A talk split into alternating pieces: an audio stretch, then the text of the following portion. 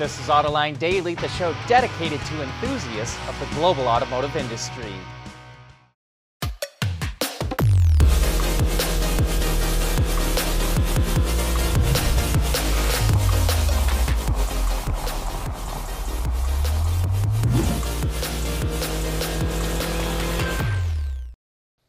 We start out today in China, which, as you know, is a market that grew at breathtaking pace over the last decade. In fact, the growth rate was so strong year after year that some automakers started to take it for granted. General Motors and Ford both failed to refresh their product lines quickly enough and saw sales plummet even before the COVID pandemic hit. Now, Reuters reports that GM is getting ready to launch a product offensive in the country, and it's all about SUVs and battery electrics, both high end and entry level.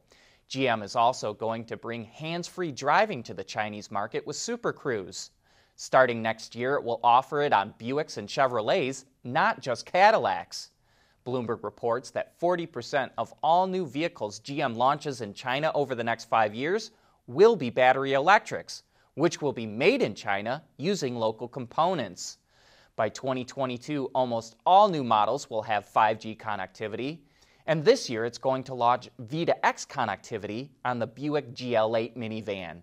Okay, now over to Finland, where Nokia just won a lawsuit against Daimler. Nokia says the German automaker would not license its technology for connectivity, or at least it would not license it the way Nokia wants to. Instead of a one time payment to license the technology, Nokia wants a royalty on every vehicle sold. But Daimler says the cost would be too high and it's going to appeal the ruling. But we wonder how far Daimler will get with its appeal. BMW and VW have already accepted Nokia's royalty agreement.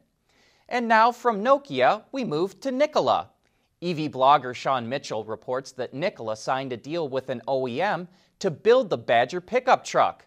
Nikola founder Trevor Milton held a roundtable discussion with a small group of reporters yesterday and confirmed the deal. It would seem to be one of the five OEMs who make full size pickups in the U.S. market GM, Ford, FCA, Toyota, or Nissan. But it's unclear if this is just a memorandum of understanding or a full blown contract. Well, stay tuned. When we had Trevor Milton on Autoline After Hours, he said the full announcement would come sometime around September. If you're in the market for a new vehicle, one thing you'll want to consider is how much it will cost to insure.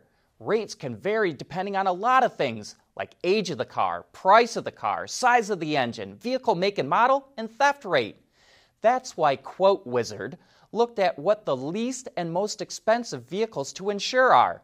Not surprisingly, the most expensive are luxury vehicles with powerful engines. The 2019 BMW M5 is number one at $5,542 annually, followed by the Jaguar XJR and the Nissan GTR. On the other end of the spectrum, the 2018 Jeep Wrangler Sahara is the cheapest at $1,306 a year. That's followed by the Buick Encore and Honda Civic. The study says medium sized, plain looking vehicles are the least expensive vehicles to insure. The world is changing at an ever increasing pace.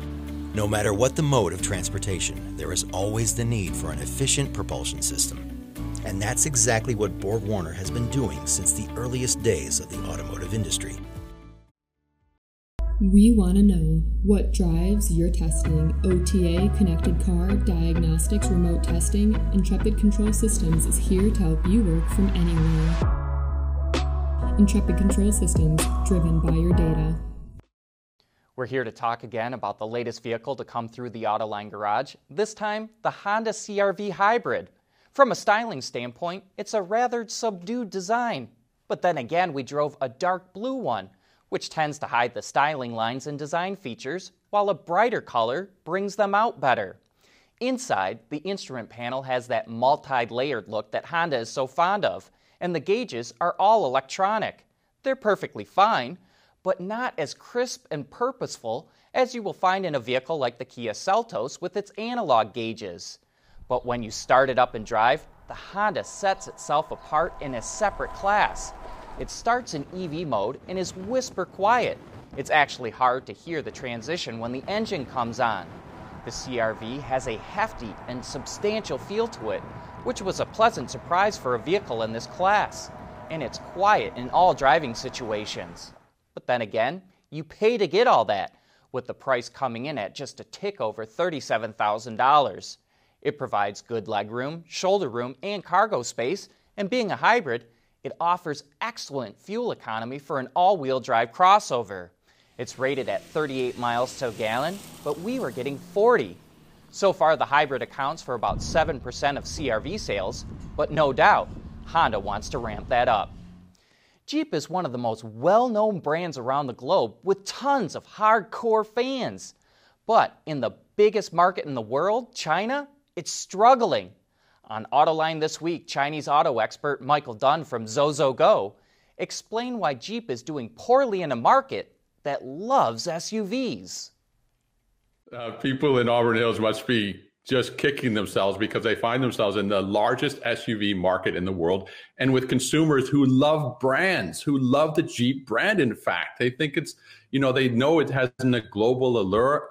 Uh, Chinese people who have studied here and worked here see how well Jeep does in North America, and yet they cannot get traction with the consumer back in China. Why not? Well, there's lots of reasons, of course, but the biggest single reason is that when Jeep came to market, they thought, we'll go bottom up, we'll go low price and gradually up the ladder to our better and better products. That was a strategic misstep in my view. They could have started up on the high end where the German SUVs do very well and then come down. So now that they've started at the bottom and it didn't work, how do you turn that around and go back up top? That's what they're wrestling with right now. For more insight into the Chinese auto industry, you can watch that entire interview right now on our website or YouTube channel. Tomorrow, we're going to learn a whole lot more about the Ram TRX, the performance pickup that's aimed right at the Ford Raptor. Jeff Rosselli from Ram will be joining us for the show. And if you have any questions you'd like to ask him, send an email to viewermail at autoline.tv or tweet us at Autoline. Then join John and Gary for some of the best insights as to what's going on in the automotive industry. AutoLine Daily is brought to you by Bridgestone Tires, your journey, our passion. Intrepid Control Systems, over the air engineering, boost your game. And by BorgWarner, propulsion solutions that support a clean energy efficient world.